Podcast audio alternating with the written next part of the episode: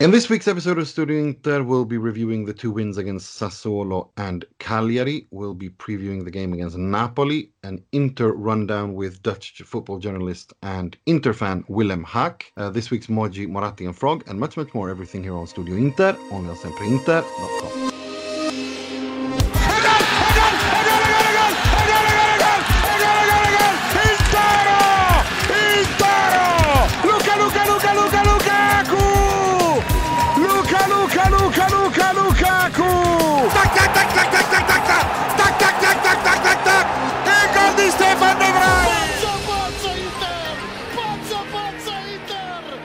Benvenuti, bentornati to another edition of Studio Inter. I'm your host Nima Tavallaey Roodsari, wishing you back to a week that Inter go into 11 points ahead of Milan in the Serie A after the 11th consecutive win in the Serie A, becoming the first team in history beating Arrigo Sacchi's Milan's record of winning 11 games uh, winning every single game since the the season uh, since the table turned so to speak from match day 20 and onwards uh, which is truly remarkable the previous record was uh, 10 that Arrigo Sacchi's Milan uh, had and Inter had but now it's only Inter uh, but before we get into everything let me begin by introducing my panelist the sempreinter.com preview writer uh, the artist formerly known as the artist formerly known as Mystic Mo, Mr. Mohammed Nassar.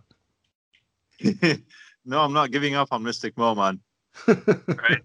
Very no, you shouldn't. No, you shouldn't. You shouldn't give up because um, yeah yeah it's it's it's you you really you you you you were you're really the first you, you really believed and you were not you know you really argued why inter were going to win and that inter were going to go on a run you were one of the few people yeah. who actually had an idea as to why that would be as well but let's uh, before we get into all that uh, let me introduce our second panelist he writes a weekly column what five things we learned from inter this week on sempreinter.com welcome back mr jake smalley Thank you very much for having me. I've just been having a look actually.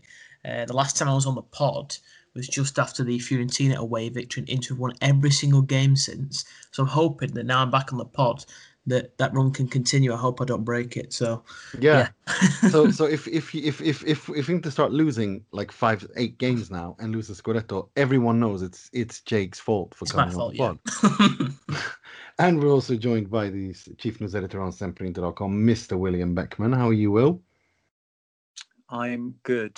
I'm freshly haircutted, so alive again. Yeah, well, I mean, wins yeah, yeah. I mean, it's it's the first day that the UK opened after four months, I think, of lockdown. Yeah, so... well, more or less. Yeah, with with a few sort of exceptions here and there. Mm. But, yeah. yeah. Well, we are also joined by uh, a very special guest, uh, someone that I've uh, had interactions with on Twitter, known for, uh, as a, uh, known on Twitter for a couple of years. Uh, he's a Dutch football journalist. He has his own pod- podcast about Italian football in Dutch called Lo Stadio. he also works for Ziggo TV as a Ziggo Sport TV in, in, Dutch TV, which broadcasts the Serie A, making his Studio Inter debut. Mr. Willem Haak, welcome. Good evening thanks for having me. Well, we're good to have you. I mean, first off, let's let's start there. Um, you are, as I said in the introduction, you're an Inter fan, and you, that's how we got to know each other uh, on Twitter. And um, I'm keen to know because I mean, if I'm if I'm not mistaken, most Dutch people, for natural reasons, you are are Milan fans because of they the famous trio. So, what made you an Inter fan? I'm keen to ask you about that. Yeah, how did you well, become it, one? It happened like uh, 11 years ago, I think, when. Uh, almost all of the Netherlands supported Barcelona in the Champions League, of course, in the, the semi-finals of the of the Champions League, uh, mm-hmm. because mm. Barcelona plays that beautiful football and still plays uh, that football. I mean, the Dutch style, um, and they like it here. But I uh, like the underdog, and uh, I watched uh, those games and. Inter defended well. Inter won at San Siro, of course. You all know the, uh, those games. You all can remember those games and uh, yeah, that that's the year actually that I uh, fell in love with Inter. Uh, but yeah, it was a it was a beautiful year. Uh, and then uh, the 11 years that I am an Interista were, were a bit more difficult. well, it's it's kind of funny you say that because I myself and Mo, I mean, we became Interisti because we're a little bit older. We became Interisti in the 88-89 season, the Inter de Record.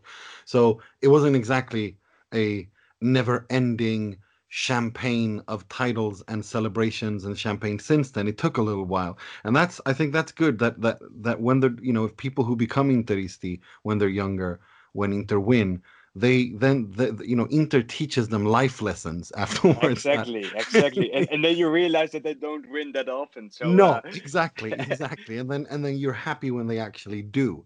Um, exactly, so, like so this year. Exactly, like this year, and and I'm glad you spoke about. Uh, you know, this was not planned uh, to bring Willem on because uh, th- this ridiculous notion of beautiful football, because that's something we're going to talk about in this podcast. Uh, because apparently Inter are boring because they win, if you ask me. But but that's that's that's that's something else we're going to get to. So I, I'm keen to I'm keen to I'm keen to ask you because you know, you and I spoken a little bit on WhatsApp and, and, and, Twitter throughout this season, and, and I was very critical of Antonio Conte. I did not believe, especially after the Champions League exit and how it looked before Christmas, that Inter would be able to to do anything. I mean, uh, to challenge for a Scudetto, let alone go on a record-breaking 11-game win. Um, I mean, honestly, now, Willem, what what were your thoughts going into the season, and were you one of the doubters as well when the Champions yeah. ended. Like. Yeah, yeah, it was for sure. I mean, um, last year was quite a good year, of course, with the second place and with the final in the Europa League. Uh, but then again, you you expect them to win this year. You expect Conte to do those special things at Inter as well. And at the start of the season, it didn't look like they could win 11 games in a row. Of course, I mean, you all can remember the games against Parma, against Torino which were quite uh, yeah painful games as well. I mean, uh, against Torino they won, but uh, with so much pain and so much effort that I thought, well, what's the point of having Conte here, and what's the point of paying him so much uh, and not winning, not doing those beautiful things? And of course, uh, the knockout in the Champions League was, uh, I think, the the worst that that could happen and then I was the, the biggest doubter uh, over here in the Netherlands. I think. I mean, uh, as an Interista, you always criticize the coach. You always want them to win, and you always uh, uh realize that it's not going to happen. Uh, but yeah, it is now, and uh, yeah, I'm not the biggest fan still, but. yeah, you have to be it right now. I mean, there's no no reason to criticize Conte except for his uh, interviews sometimes. But uh, yeah, it's um, better now. It's better now. Yeah, he does seem a bit more in, in harmony with life and found it his, is like, yeah. And if you win, if you win, you're right. So that's uh, there's no point of criticizing uh, Inter right now. I think, especially when you're an Interista. I mean, winning is the most beautiful thing there is. Yeah, absolutely. Mo, uh, did you have a question for Willem? Yeah, hi, Will. Um, uh, very nice to have you on, um, uh, especially from like a, uh, another international Inter fan perspective. So I wanted to ask you, um, what for you? I mean, since uh, you were attracted to Inter the, the in the last winning cycle, uh, do you what do you think of this team? Uh, are we? Um, what do we expect? I mean, we don't want to get ahead of ourselves. this season isn't over and 11 points is a big gap and everything. But assuming this season goes as well as we hope it does and Inter do finish the, the, the league with a title finally, uh, what do you think uh, uh, is the ceiling for this current Inter with Conte? And what does Inter need for uh, for it for the team to be able to do something outstanding, in your opinion, um, beyond just winning a, the title? That's a good question because the last years you see that there's a big gap between Italian football and the European top. I think. I mean, uh, Juventus did well a couple of times, but the rest of the Italian teams weren't that good in the Champions League, of course. And you saw this year with Inter. I mean, uh, yeah, it, it, was not good enough in the in the group stage, and I think there has to happen a lot to uh, to uh, become a Champions League winning team. I think. Uh, you have to have more uh, more of those warriors that Inter had in the squad of, of 2009 2010 of course. Um, and uh, you need to have more depth in the squad i think. I mean uh, to uh, to constantly win to constantly uh, be able to reach a knockout stage in the, in the Champions League, you need a, a, a, like 20 good players, and I don't think that Inter has enough players to uh, to do that well in the Champions League. Uh, so you need a, a, forward striker, you need an extra central midfielder, you need uh, another central defender, uh, which is not a type like Ranocchia or D'Ambrosio, but someone who can play even in the in the big games in Serie and and, and that's I think what, what what needs to happen the next couple of years to become uh, a team that that can beat squads like Bayern and Paris Saint Germain. Because if you would ask me right now, and, and you do, uh, then I think there that there's a big, big, big uh, gap between Inter and those top European teams. Mm, for sure. Uh, Jake, uh, hand you over to Jake if you have a question for for Willem. Hi, nice to meet you, Willem, and uh, chat properly. I just wanted to sort of tap into your um, expertise on Dutch football. Uh, uh, during my columns over the last few weeks, I've been looking at sort of identifying some uh, players that Inter might target in the window. We know that financially things might be a little bit difficult. We don't know what kind of budget we're talking about. But I've sort of identified the idea that perhaps Inter could do with some better quality in the left wing back slot, or maybe a central midfielder, even a centre back to add a bit of depth. Is there any players in the Eredivisie that you'd recommend that could uh, do a job for Inter? Yeah, of course. At, at Ajax plays Tagliafico, which is an uh, Argentinian uh, left back. Uh, but I think he could do the role at Inter as well, the, the, as a left left wing back. Um, and he's experienced, uh, more experienced than, for example, uh, Wijndal of AZ, who's uh, who has quality but still young and, and lacks experience at the at the Dutch top because AZ is a good squad, but not like Ajax or PSV. Um, and at central midfield, yeah, uh, it's quite difficult. I think uh, I really like Koopmeiners of AZ, uh, but but then you see the same problem that he could come to Inter, but he costs 20, 25 million, uh, and I think that's too expensive for Inter buying uh, a player who still has to uh, prove everything at the at, at the, the the real top and who hasn't played in the Champions League yet. But yeah, if you look at Ajax, uh, yeah, there's a lot of players I think that that could do well in Serie A and, and even at Inter, um, and are talented, of course. I wanted to ask you because there's um um um because I recently been been studying this for for in, in another situation, but uh, uh there's a Swedish left left wing back Gabriel Gudmundsson who's doing it really well at Groningen. Um, and he's been linked to the top sides in Europe, um, and and he's a left wing back. Do you? I mean, have you seen him? Anything? What What do you think of him? Yeah, I've seen him, but I don't know him that well. Uh, but I think it, it, the same for him. Uh, that it would be better for him to go to a team like Ajax or uh, PSV first, and then make the step to the to the to the European top. If you make a mm. transfer from from Groningen to Inter, yeah, uh, we all know how how difficult mm. uh, that can be for some players, and uh, I don't think that he could do well at Inter right now. But maybe in a couple of years, maybe if you buy him now and uh, send him to to a team like Parma or or, mm. or whatever uh, to to to get some experience, yeah, that could be a transfer which is uh, interesting for Inter for sure. Uh, Will, Will, uh, William Beckman, would you like to ask Willem a question? yes. Yes, indeed. Um, thank you for joining us. I just wanted to um, ask you about this game that we saw yesterday against uh, Cagliari because there was uh, one name that I wasn't expecting to see on the, the, team sheet. I think we talked about it on last week's show. That was um, Stefano Sensi, who has uh, not started for Inter since the 30th of September, back when uh, the world was completely different, and so were, so were Inter as a team. Um, so just uh, I just wanted to, to get your opinion on his performance because I was personally uh, pleasantly surprised. I mean, maybe I shouldn't have been given because the you know Sensi did play for Italy and, and score during the international break, but you know, were, were you encouraged that, that, maybe that he's not going to start games going forward because we know that Barella was was suspended for that match against Cagliari. But do you think that he could actually be? Uh, do you think he still has a future for the rest of this season, also beyond? Because it would be would be a shame to never see the, the Sensi that we had last season again. Um, but I, I, like I said, I thought he was pre- reasonably encouraging um, in this match without getting carried away. I expected to I expected to see uh, Vecino because he's like, like more like a player of, Bar- of Barella's uh, style, of course.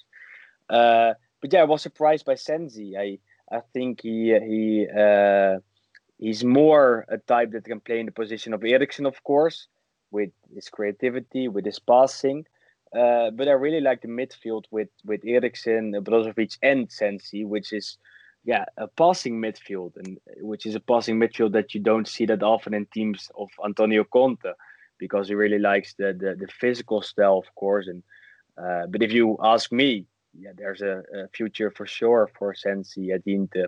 Uh, more for him than for for types like Vecino, Gagliardini, or Vidal, because uh, yeah, he he, uh, brings that creativity uh, that we lacked in in the games against Udinese, for example, which ended in nil nil, where you saw that that that Inter didn't have that that that last pass to uh, to send to Lukaku and Lautaro. Yeah, well, I liked him, but uh, it's not a Sensi that we saw uh, one and a half season ago. I think we still have to wait for the for his best moments uh, to come this season.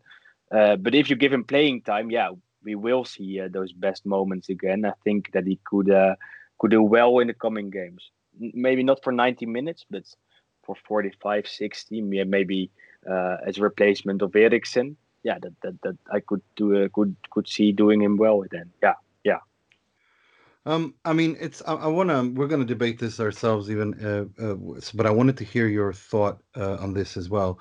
This notion that you know that all of a sudden after the game against Sassuolo, because Inter played with less ball possession and defended really deep, that all of a sudden Inter are now the a boring team and and Inter play destructive football that's not going to can you know uh, be successful in the Champions League and that's why they failed in the Champions League. I'm, I'm keen to hear what you think about that.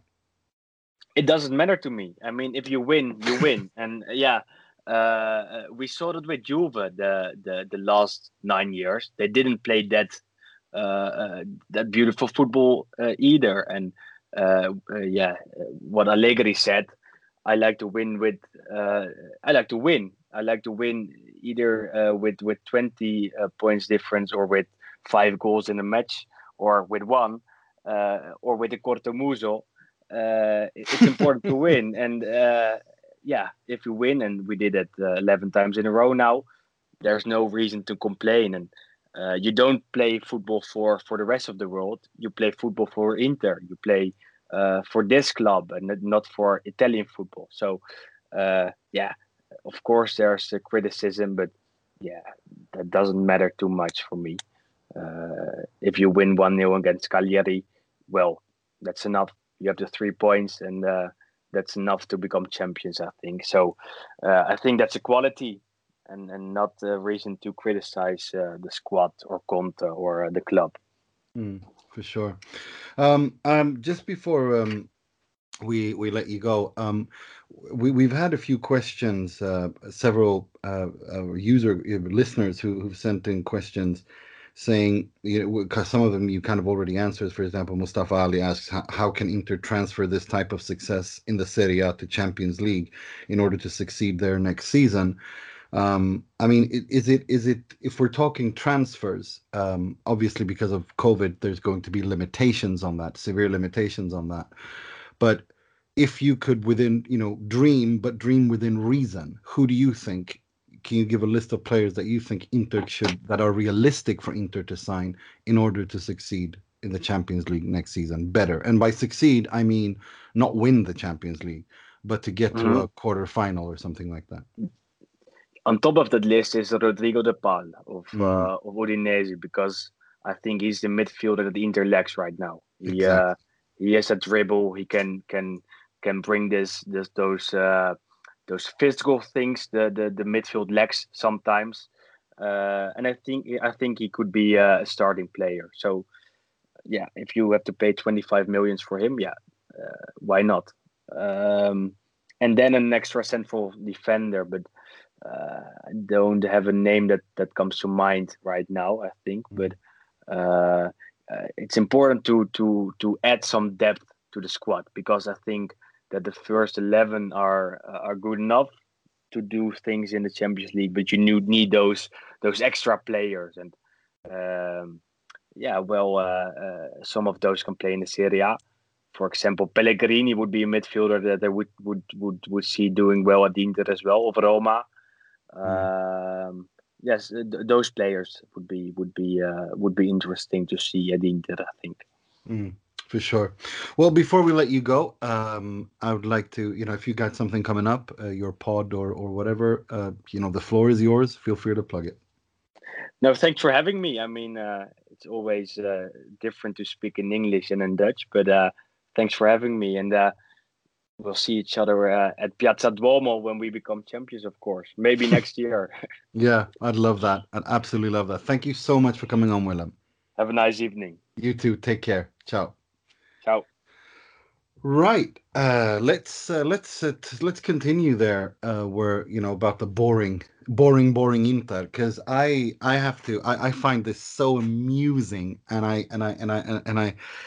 I, I am gonna ask. I want to know what you guys think, but I just personally think this stuff is absolutely hilarious because, you know, I I I'm I'm I'm cursed. Some would say with, with a pretty good memory, and I I remember when Antonio Conte won his first U, title with Juve, which started this nine year, this this long nine year run, and there was not a single person in Italy that accused Juventus of playing boring, that accused Conte of being boring, that accused Juve of being boring, that accused that said anything like that.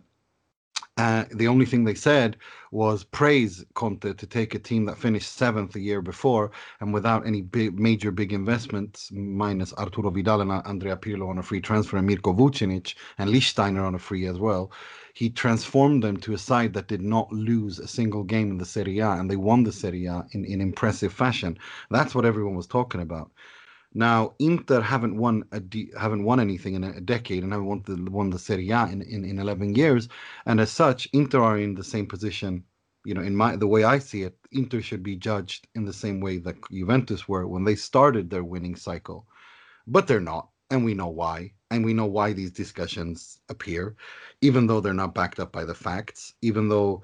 Uh, yesterday we saw uh, that, that you know Inter have the second most passes in the league, before scoring a goal after Atalanta. Um, up until yesterday, Inter had scored the, the most goals in the Serie A, and now they're the, they've scored 69 second most goals. Um, I, I, I, you know, of course, Inter are boring. If you have an in, anti-Inter agenda, you hate this Inter. You think it's boring. It's the most boring thing ever. They, you know, if you don't like Inter, you, you love Inter when they have Kuzmanovic and Jonathan and Juan Jesus. You don't, you don't find this Inter rather. You, you don't think Inter are entertaining when they have Christian Eriksen, Milan Skriniar, Alessandro Bastoni, or Barella or Lukaku. You think they're hilarious when Radja Nainggolan and Mauro Icardi and Ivan Perisic are fighting. That's that's entertainment. So, you know, to me, this notion is just absolutely hilarious. And it, and, and it always comes when Inter win. Like Massimo Moratti said, you know, Inter aren't supposed to win. and when they do, they have to go on these ridiculous runs to win by a mile so that no one can catch them. So, you know, it, it, it is, it's childish. But I'm keen to hear what you guys think. I want to hear what you say, Mo, on this whole boring Inter thing. Yeah, I think uh, Willem said it best. Uh, I, I don't care. I really don't care. Um, because you know I, I care I care about style of play when um, uh, uh, as it was when we went on that I think it was a seven match winning streak under Mancini, but it was uh, all these uh, when Handanovic was having that spectacular uh, blinder of a season, uh, saving all these goals, and Inter really weren't deserved winners.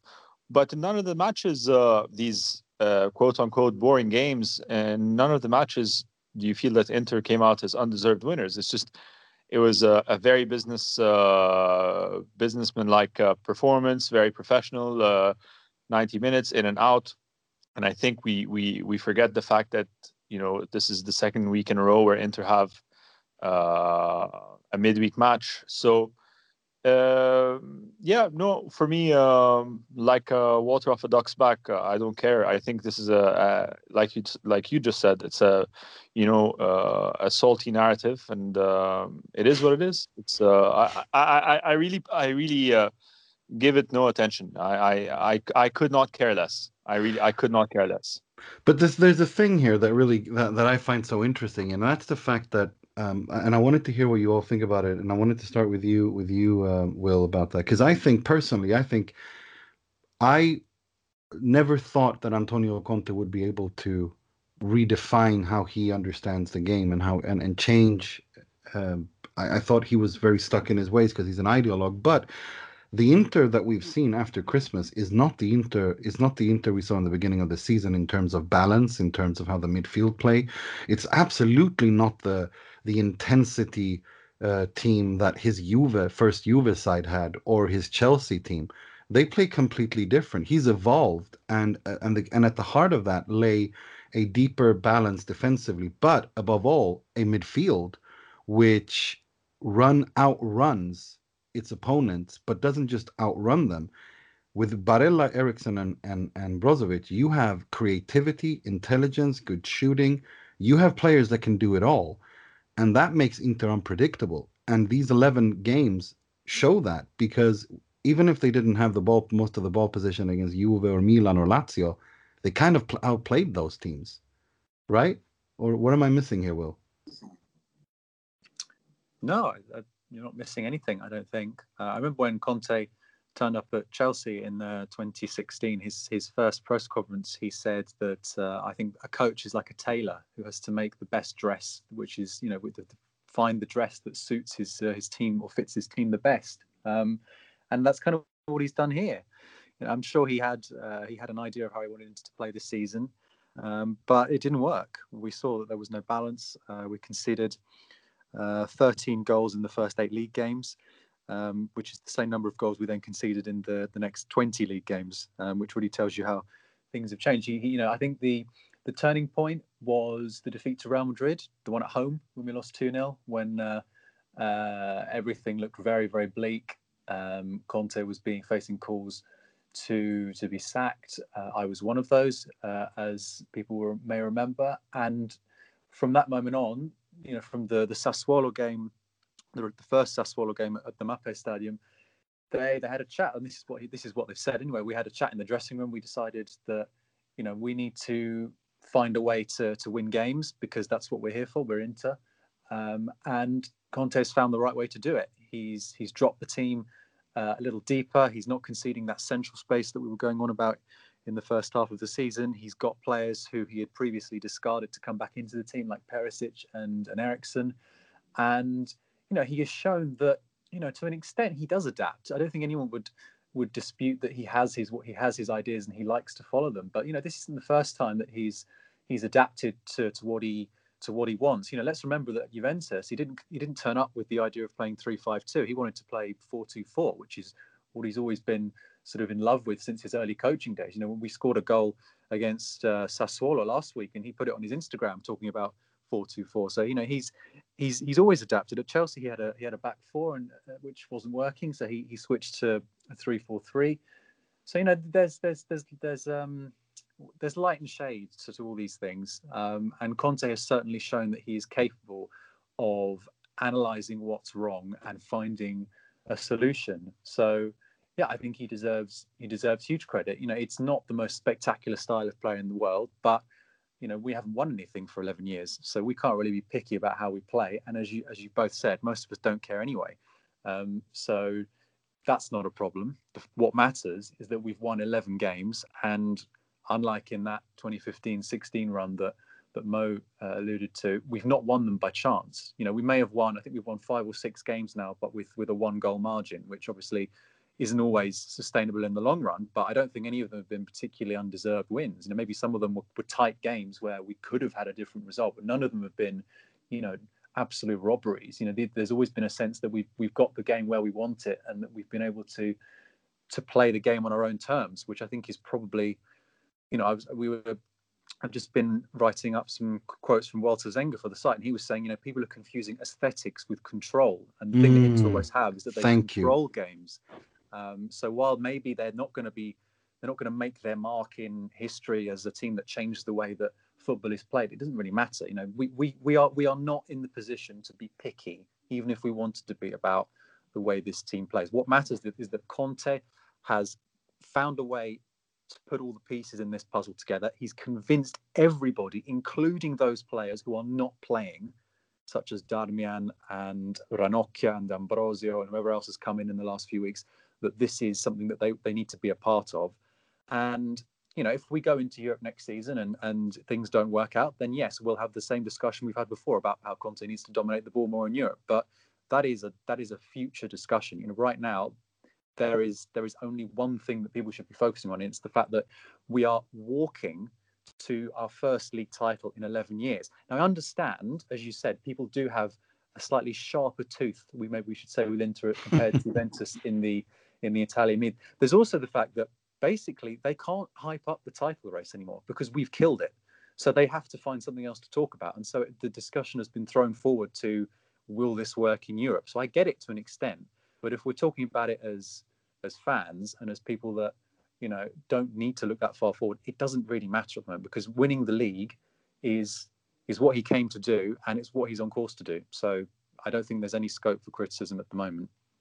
But I mean, I'm, I'm really glad you brought that up about the 4-2-4 because I think that the, the what's made it so interesting is the fact that Inter are very fluid. You know, and, Andrea Pirlo speaks about that form, the formation on paper doesn't talk about uh, it doesn't matter, but what matters is how you how, how you know to get players in in certain positions. Antonio Conte is doing that because Inter, when when he brings Brozovic and Christian Eriksen to drop us into central defense, and he sends Bastoni and Milan Skriniar as wing fullbacks, and he sends the wingbacks to become wingers with the two strikers up there. This is a very this is not you know you said that it might not you know it's not might not change football forever. Well, it, it's rather it's rather unique. I've not seen many other teams play like that. That together with his vertical football and the attributes that he has at his team in this team with Lautaro and above all Lukaku, that that makes Inter a very difficult team because they can hurt you in so many different ways. Um, and and I think that's what you know his vertical football that he likes to talk about. This isn't this isn't some sort of you know Mazzarri ball on steroids. It was before Christmas when he had Vidal and Gagliardini starting, and he tried to shoehorn Eriksen into some sort of trequartista role that just com- com- confused him even more. That that was that was awful. But this, what we're seeing now, is something else, and it's all coming together. And I think if they, would like what Willem said, uh, the only player and and the only reason I want him is because Conte is here because he has the tools that no one in this team has, and it would make Inter even more unpredictable. Is Rodrigo de Paul simply because of his brilliance in with movement on the ball and ability to dribble? Because Inter don't dribble. We're the 19th team in the Serie A for dribbles um, per game and per per player uh, per per game. Inter don't dribble. If they can also incorporate that into it, then it makes Inter virtually so unpredictable because with Hakimi, Perisic, or whoever you have, together with these central de- these these central defenders in the three man defense who are very good at going up on uh, into uh, into into fullback positions when we've got the ball.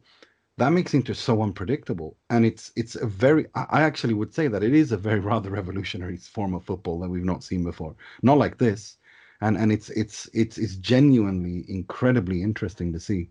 Um, Jake, I, I want to hear your thoughts on this.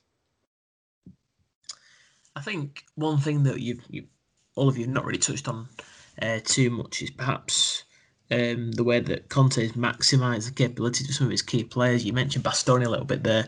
Bastoni, uh, to me, when I'm looking at around Europe, there's nobody quite like him as a player. The ability to play as a centre half and also, like you just mentioned, come forward as almost like a fullback or a wing back in attack. He's got a brilliant array of passing. He's strong. He's fast he's, he's a bit of a freak, to be honest with you. Um, there's no centre back, if you're going to fully sort of label him as one of those, quite like him. Uh, you've got him, you've got Barella, who's gone on another gear as the season's gone on, Lukaku. So I think one thing in terms of the squad is how he builds his system and the way that he plays around these key players. I think the one thing that then is added to that um, that has sort of been mentioned brief there as well with sort of Vidal and Gagliardini sort of taking a bit of a backseat. He's finally found sort of a starting 11 that fits what he wants. I think earlier in the season, we were conceding goals, he had Kolarov playing games. I think it took him a little bit of time to sort of realise, look, I want to rest some players for some of the games. So I'll try and play some of the fringe players. But ultimately, the gap between the current starting 11, his strongest 11 that we talked about in Perisic, Eriksen.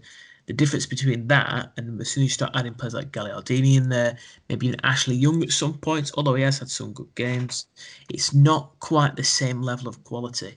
And I think maybe it might be a bit of a question going forward for next season, like Will sort of alluded to, whether you know you can keep this eleven going all the time in Europe and then play them in the league. It's not going to happen.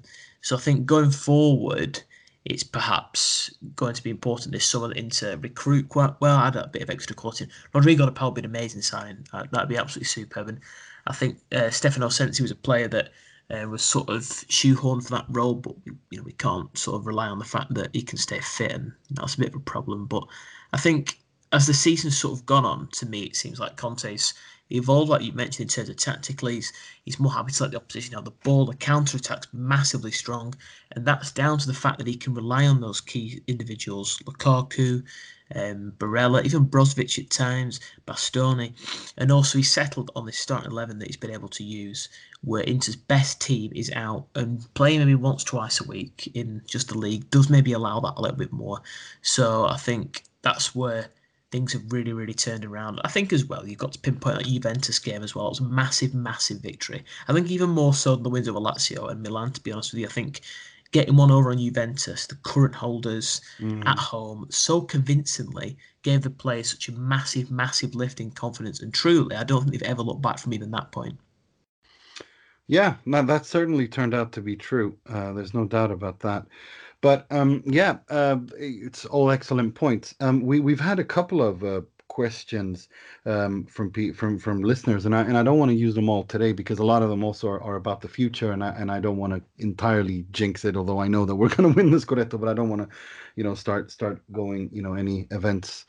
Um, I don't want to get get ahead of ourselves too much. But um, there, there there are some reports about you know, if, if we were to to dream within reason, as I said, I have three players that I absolutely under would would would want Inter to sign this summer. I have three. These are my three targets. Crotone Simy as a backup to Lukaku, Federico Di Marco as a left wing back to alternate with Perisic or whoever plays there next to him, preferably Perisic. I think for one more season he's got in him. Um, and Rodrigo de Paul. These are my three players. Um, I'm not saying you have to name three, but name however however many, um, uh, or or or one or two or three, however you want uh, that, that you could that if you could dream within reason. Starting with you, Mo. Yeah, I think uh, the consensus uh, on the Paul is uh, is quite clear. I think, uh, um, I, like like like you and Willem said, you know, this is the time with Conte here. This is the the time for this player to express himself. Uh, uh, the best Inter need him and need a player of his quality, caliber and and and and um, attributes. So I definitely think uh, De Paul. Um, I definitely think we should uh, re-sign uh, Di, uh, Di Marco for sure. So um, yes, uh, I agree with that.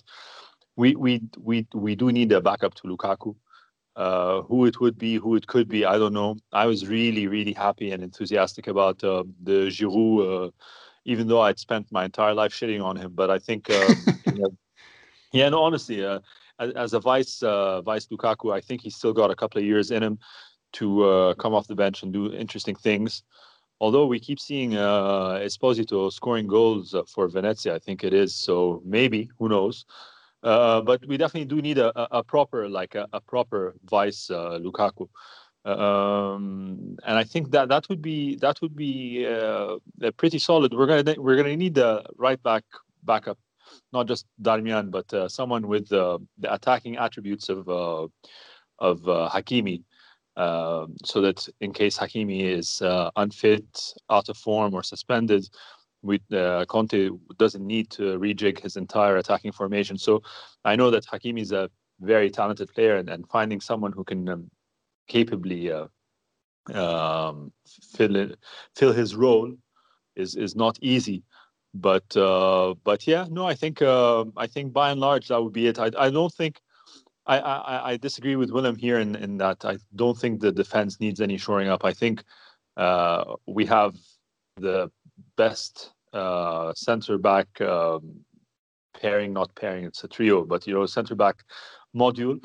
Um, and I think you know, I, I can't believe I'm saying this, but you know, Ranocchia and D'Ambrosio are both capable uh, stopgaps. Maybe if we have an extended layoff uh, by one of the guys, by one of the main guys, maybe then it, it the defense would be a little bit more exposed. But I don't think it's the priority where we need to uh, where we need to fill. I think uh, Vice Lukaku, uh, left back cover, left wing back cover, and uh, and central mid, central mid. Uh, like we've always said, someone to replace, um, to to add balance uh, to the side, and take the pressure off Brozovic. That mm. would be it for me. Mm. Will, what about you? Yeah, I mean, we all know the positions that that really need um, the strong, the most re, the urgent reinforcement. Um, Perisic has done a, a, great job at left wing back, but um, I think a, a, left-footed specialist, you know, a, a twin to Achraf Hakimi on the left wing would be would be ideal. Obviously, Ashley Young is going to leave by all accounts, so we will need uh, a replacement numerically there more than anything else.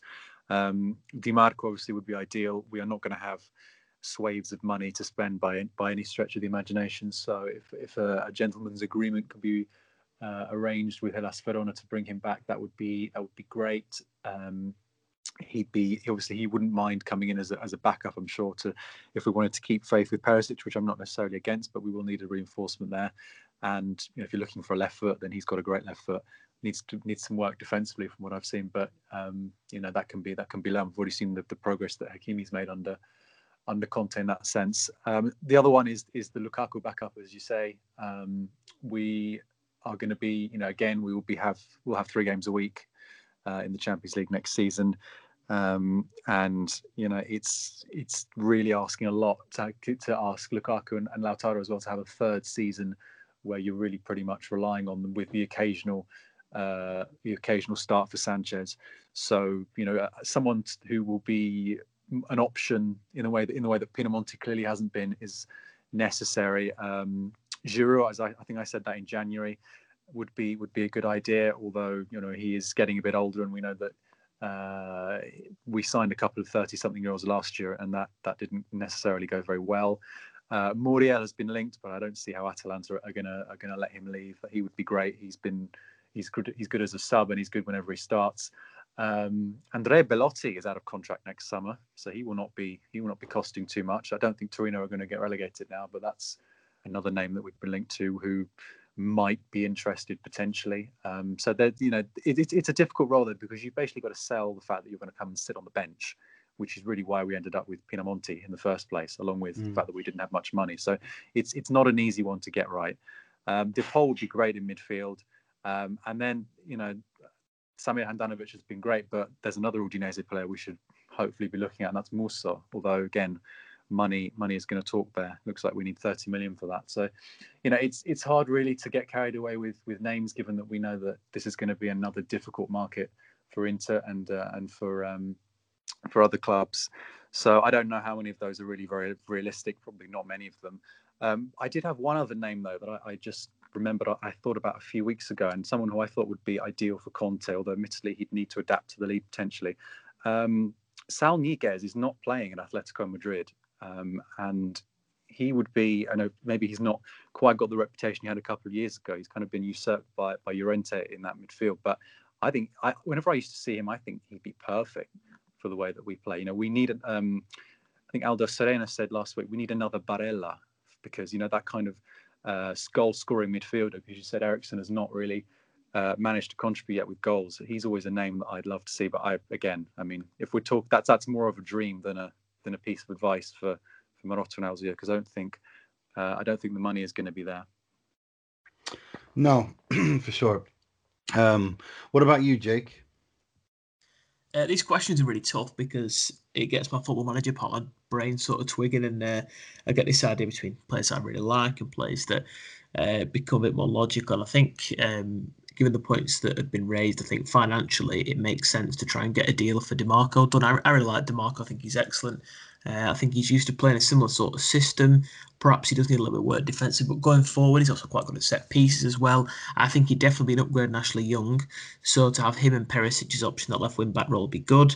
Robin Gosens is a player that has been potentially talked about, but that might be a bit financially uh, out of Inter's reach because he'd be the dream, really. He'd be the uh, Hakimi style sort of player on the other side.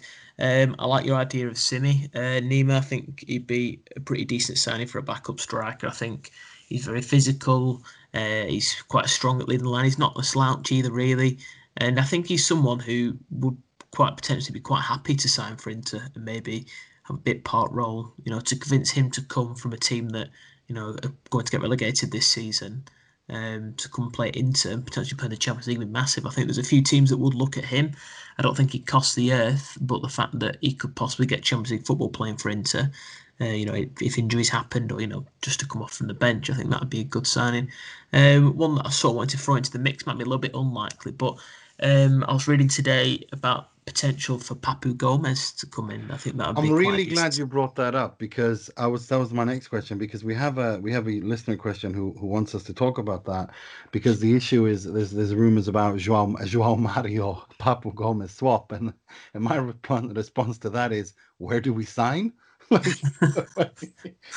Joao Mario is not even in like he's not even remotely on Inter's radar. Yeah, I I'd bring him in.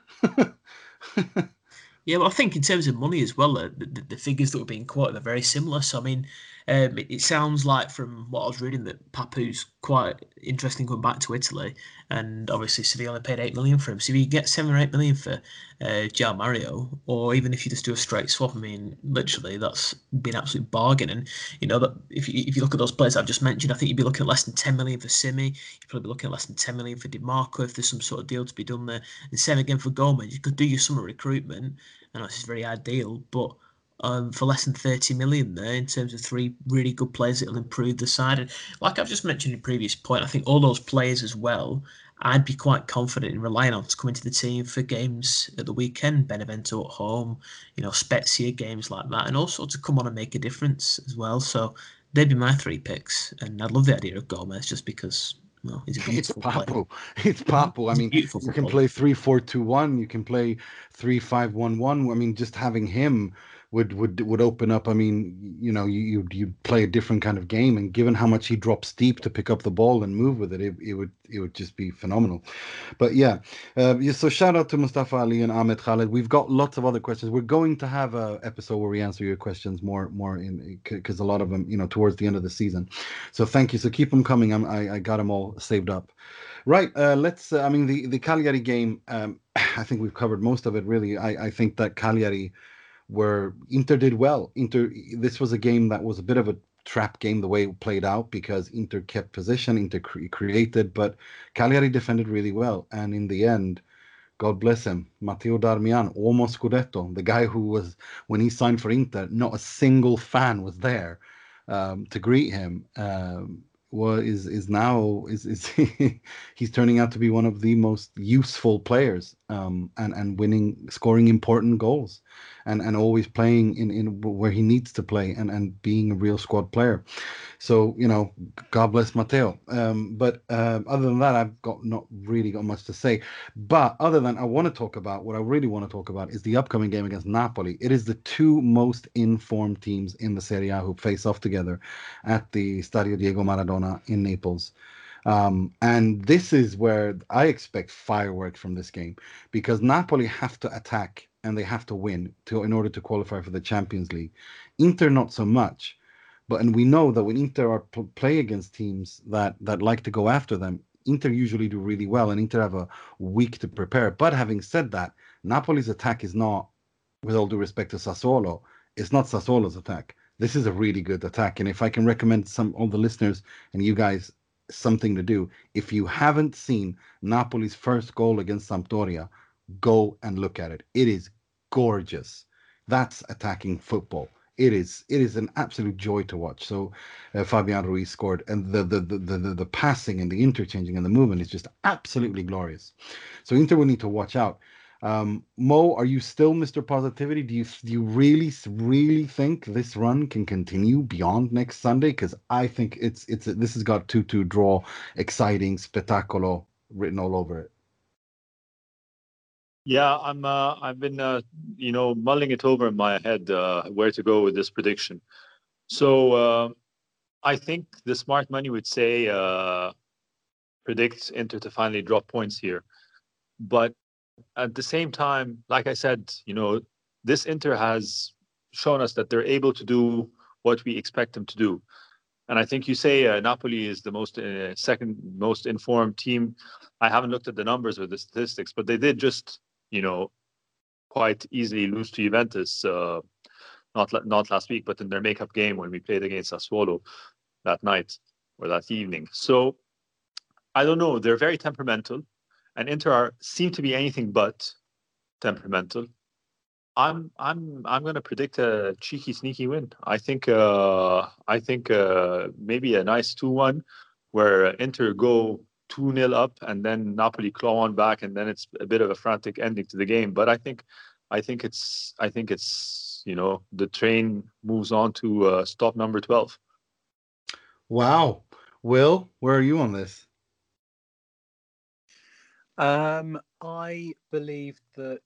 I mean, I've said this two or three times in the last few pods, so maybe I should stop. But I, I do think that this is possibly the most difficult game that we have left, especially if you consider that, without wanting to jinx anything, it might be that the Roma and Juventus games uh, are games we play with with the league already in the bag. So this is, you know, this if if there's going to be any chink in the armor to be exposed, it's going to be exposed in this game, and uh, I think it will probably be a draw, um, and that would be an absolutely acceptable result for us given the position we're in.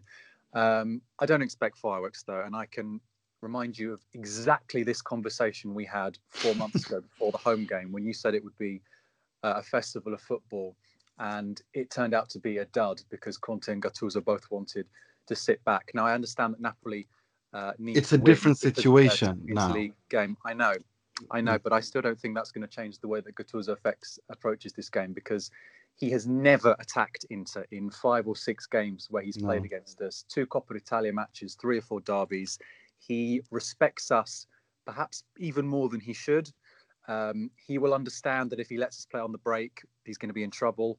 So I still think he's going to be cautious. I don't think Inter are going to go all out. So I expect maybe slightly better than last last um, last December when it was a, nil-nil game that was that was broken by a penalty, essentially, and a red card with 20 minutes left. Um, so I think it'll be a, a fairly tactical, um, maybe enjoyable, but mostly tactical one-all draw, and uh, yeah, that'll be that'll be fine for me. Um, mm.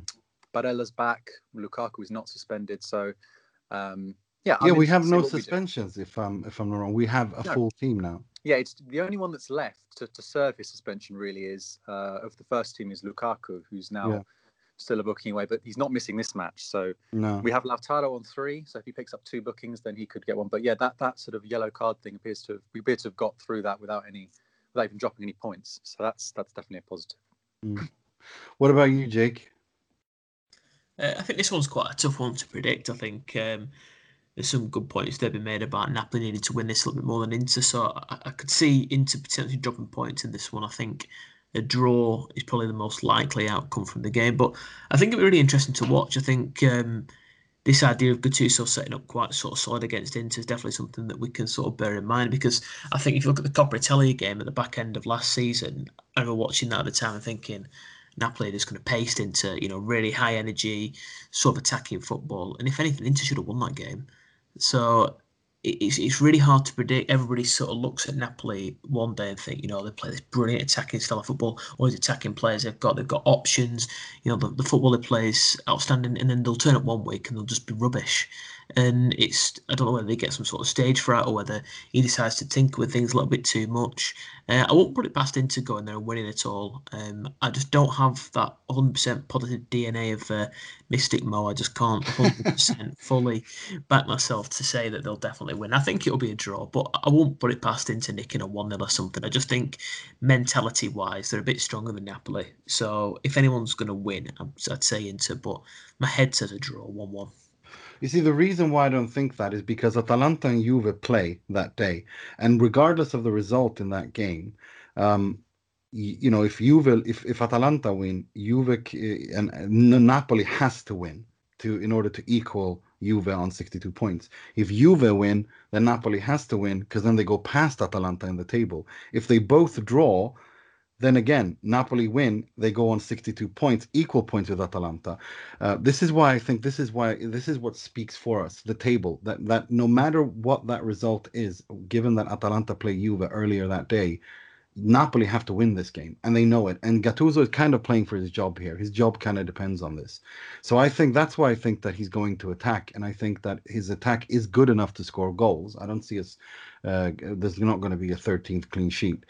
Um, it's it's um, I, I, I, I, see I see a very exciting game here. I, I think a 2-2 draw is, is is where it is because of all that. Yeah, Lozano is suspended. I should just say he yeah. up a yeah, but Politano's definitely going to score, isn't he? I mean, yeah. it's it would it would be typical, wouldn't it? But um no, but but I think two two. I think uh, Lukaku, Lautaro, I think Politano and Insigne. I think it's going to be a pretty good game uh, because I think Gattuso. Everything you said, I agree with, but this is different. He's playing for his job. He has to get that because uh, he can really put pressure on those teams. You I, know, I think his job is already decided from what we've been reading. I don't think there's any yeah. chance he stays. No, but I mean, I, mm, I, I, I, I, have I've heard you, I've heard Di Marzio say something similar about that as well. But I think it'll be very difficult if he gets into the Champions League final to, like politically, to just tell him to do yeah. One well, the, the relationship doesn't seem to be great, but we'll see. If they yeah. get fourth, then he'll have a decision to make. Certainly, De Laurentiis. For sure, for sure, and and and and, and yeah, we'll, we'll have to wait and see. But yeah, we'll, that's it's gonna be it's gonna be a really exciting game, um, uh, and we'll be doing a pod on the Monday, so we won't be reviewing, uh, we won't be previewing the Spezia and Hellas games. We'll do that next week. Uh, now is the time, the part of the show where we pay tribute, rip the piss out of, and criticize someone or something heavily in the world of football. Starting with the positivity, which will be presented by Mr. Positivity. This week's Moratti, which be presented by Mr. Mohamed Nas. He's, he works a lot, he's intelligent, and he surprises uh, people sometimes with his uh, ideas. Not easy to find one person of these uh, qualities. Yeah, so uh, last week it was uh, Ashley Young, uh, unlikely Moratti. this week, equally unlikely, but much more obvious. Matteo Darmian, you alluded to him being uomo di Scudetto, um, so yeah, of course, this guy uh, comes up uh, with a Danilo D'Ambrosio-esque goal uh, to clinch the three points. I think uh, more importantly than these, like what, what, what I was talking about last week with Ashley Young, and now Matteo Darmian, possibly more importantly than the individual action or performance, is the fact that we have a squad full of players who are playing for a common goal and and when called upon give their all for the du- entire duration of the match. So I, I salute his spirit. I salute every player spirit uh, who has contributed to this amazing run. So uh, yeah, Matteo, you're my um, my Moratti. Nice one. Let's move move on to something much more comical. This week's frog, which will be presented by Mr. William Beckman. È clamoroso! Autogol di Ranocchia! Yeah. Um, looks like we're going to win the Scudetto, which is obviously lovely, which means that um, AC Milan are forced to settle for a place in the Champions League uh, in the best case scenario. Um, this week's frog is Stefano Pioli. You may have seen this um, for having the cheek in his pre match press conference on Friday to say, and I quote, We never talked about the Scudetto. It was you, uh... media, who did. So, put this to the test. Um, here we go. Uh, what have we got here? Ibrahimovic is does is doing a good thing by talking about the Scudetto. Let's try and win them all. That was purely uh, mm. Paolo Maldini. Milan are dreaming about the Scudetto, and we don't want to stop doing that. Uh, Simon Kjaer, we believe in winning the Scudetto. Uh, Pioli, Scudetto. Well, it's right. It's definitely good that we we believe in that. Diogo Dalot, if we win the last ten games, we'll win the Scudetto. Uh, Fikayo Tomori, we must believe in the Scudetto until the end. Uh, Kaya again, we must believe in the Scudetto. Franck Kessie, Milan believe that they can win the Scudetto. Uh, Diaz, the Scudetto is the only remaining objective. We must try and win until the end. Uh, Hauge, the Scudetto is possible. We'll see in a couple of weeks. Uh, Ibrahimovic, we didn't deserve to go out the Coppa Italia. Now let's focus on winning the Scudetto. Uh, Donnarumma, we can fight for the Scudetto. Uh, Mandzukic, the Scudetto is possible. Uh, Meite, who'd only been there 10 minutes. I'm here to win the Scudetto. And uh, Calabria, we believe in the Scudetto. We must not be afraid. So, at what point in that list of quotes did Milan not talk about the Scudetto this season? I don't think the media were telling him to say that. I mean, look, it's fine to talk about it. I don't see why he has to pretend he's never spoken about it. Of course, you shouldn't rule it out when you're top, you know. But I think everyone except the groundsman it. and the guy who makes the coffee at Milanello yeah. have spoken about the Scudetto. By the way. we sound. spoke about Milan winning the Scudetto. I mean, yeah, you know, everyone did. Oh, dear, that was lovely. That was absolutely brilliant. Okay. Um, thanks for that. Let's move on to something much more uh, uh, negative. This week's Moggi, which is presented by Mr. Jake Smalley.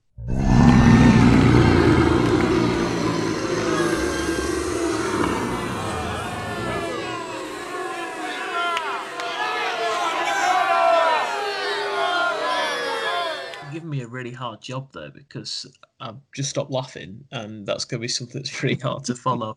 Uh, but uh, I just wanted to keep it sort of a bit of an Italian note, a Serie A note. I wanted to sort of focus on our opponents from Sunday, uh, Cagliari. I think this season's been quite an interesting sort of relegation battle, and I was sort of trying to wrap my brains to find a squad or sort of maybe even a starting lineup that's as strong as Cagliari's on paper in the past decade that's found themselves in the position that they're in. I mean, if we talk about the 90s, we talk about Effenberg, Batistuta level, Fiorentina getting relegated. But for me, this is probably um, the best team on paper, start 11 wise, uh, in terms of experience and quality of players that could end up getting relegated uh, from the Italian top flight. So Cagliari is a club for me, uh, are the Moggi of the week because they've just really, really disappointed me, maybe a little bit angry. Uh, I really like the manager as well, Semplici. I think the job that he did at Spal was really, really good. He sort of galvanised them really well. And I don't want his managerial career to sort of to suffer in, in a bit of a way because you know, I quite like him. So Cagliari this week are uh, the biggest villains for me because they're just really disappointed me, maybe angry. Mm, no, agreed, and and it's all down to Tommaso uh, to to Giulini, the president, who who gave Eusebio Di Francesco was it two and a half years? How many years was it contract extension? Well, I don't. I think I don't remember. It was an because I remember you talked about a couple. Of, yeah, it was like yeah, a year and a, a half. Two, yeah. yeah, he was the frog because because they gave him a two and a half year or something like that extension and then sacked him two weeks later. Yeah. Um, it's it's like that's that's a play that's a playwright of the Moratti crazy years playbook. He, he always picks Giulini the best way to to get relegated. Remember six, when Cagliari got you relegated six years ago? He, he appointed yeah. Zeman that year. I remember He was no longer a coach by that point. But he still managed to beat Inter uh, and Mazzarri oh, 4-1. And gonna... Albin Ekdal scored a hat-trick yeah. of all the bloody people in the world. Of course, he has to score his only... Yeah, exactly. He, I mean, that's the thing. If you look at his career, that guy never scores. Five goals he scored against Inter with between Siena and and and and all and and uh, Cagliari and, and and everyone everywhere else he's been. It's just and and obviously yeah. he's a Milan fan, so you know. Uh, yeah. so. Can we can we can we celebrate the the, the end of speaking of sort of banter era into we beat Sassuolo on Wednesday at home. We hadn't Two done that since the seven 0 in yeah. 2014. Yeah. You know, and we've you know, beaten them home and away. You know, thirty percent possession, my backside. You know, who cares? That's what you have to do to beat Sassuolo if you're called Inter. I don't. I. I. Yeah. I mean, the thirty percent is just so. It's what you do with the ball. How dangerous were Sassuolo? As apart from the last fifteen minutes, they had nothing. And and well, they scored when we were down to ten men. You know? Yeah, precisely. Mm, there you go. Right. Uh, that's all we had time for. I'd like to thank Willem for coming on. Willem Haak. Go check him out on Twitter. Um, and uh, also, if you speak Dutch, check out Lo Stadio. Uh, it's a, a, podcast. I'd like to thank you, Jake. Thanks for coming on. No, thank you very much for having me. I've really enjoyed uh, joining you boys again and having a good chat about Inter. And like I said before, it's. I hope I'm not going to jinx um, the club, and I hope next time I'm on that we can be talking, you know, even more in depth about the ribbons going on that trophy. So yeah, Love thanks it. for having me again. for sure. Love, love, love what you just said. And Mr. Mohammed Nassar. Always a pleasure. And from the guy who, who, the only guy who predicted six points last week, I really think that we'll hopefully be able to make it 12 points in a row. Mm. And I, then I can't uh, talk, uh, can't look forward to enough to uh, talking about those ribbons on those on that Oof. trophy. So yeah. Amen. Uh, Mr. William Beckman. Thank you. Remember, Milan never spoke about the Scudetto, and uh, we'll see you next week for more fake news. Until next week, I'm your host Nima Tavallaey Roodsari, wishing you to stay safe, listen to your authorities. Uh, if you're out of lockdown, be careful, uh, take care of yourselves. Three points, and sempre e solo forza.